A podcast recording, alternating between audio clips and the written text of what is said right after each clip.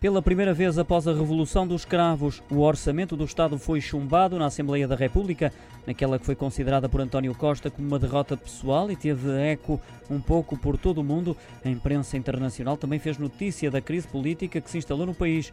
O político fala no fim do affair de seis anos entre os eh, socialistas e os partidos de extrema-esquerda. Já o britânico The Guardian destaca a consciência tranquila de António Costa depois de várias semanas de negociações. A agência Reuters destaca as críticas endereçadas pelo Bloco de Esquerda e PCP ao governo por ter ignorado as suas propostas. Já Bloomberg recorda o alerta feito por uh, Marcelo Rebelo de Sousa de que avançaria para a dissolução do Parlamento, caso o orçamento não fosse aprovado, como se confirmou. Já no país vizinho, El País refere que com o chumbo do Orçamento de Estado foi dado o primeiro passo para eleições legislativas antecipadas e salienta também a aliança dos antigos aliados à esquerda com o partido da extrema-direita Chega no voto contra o orçamento.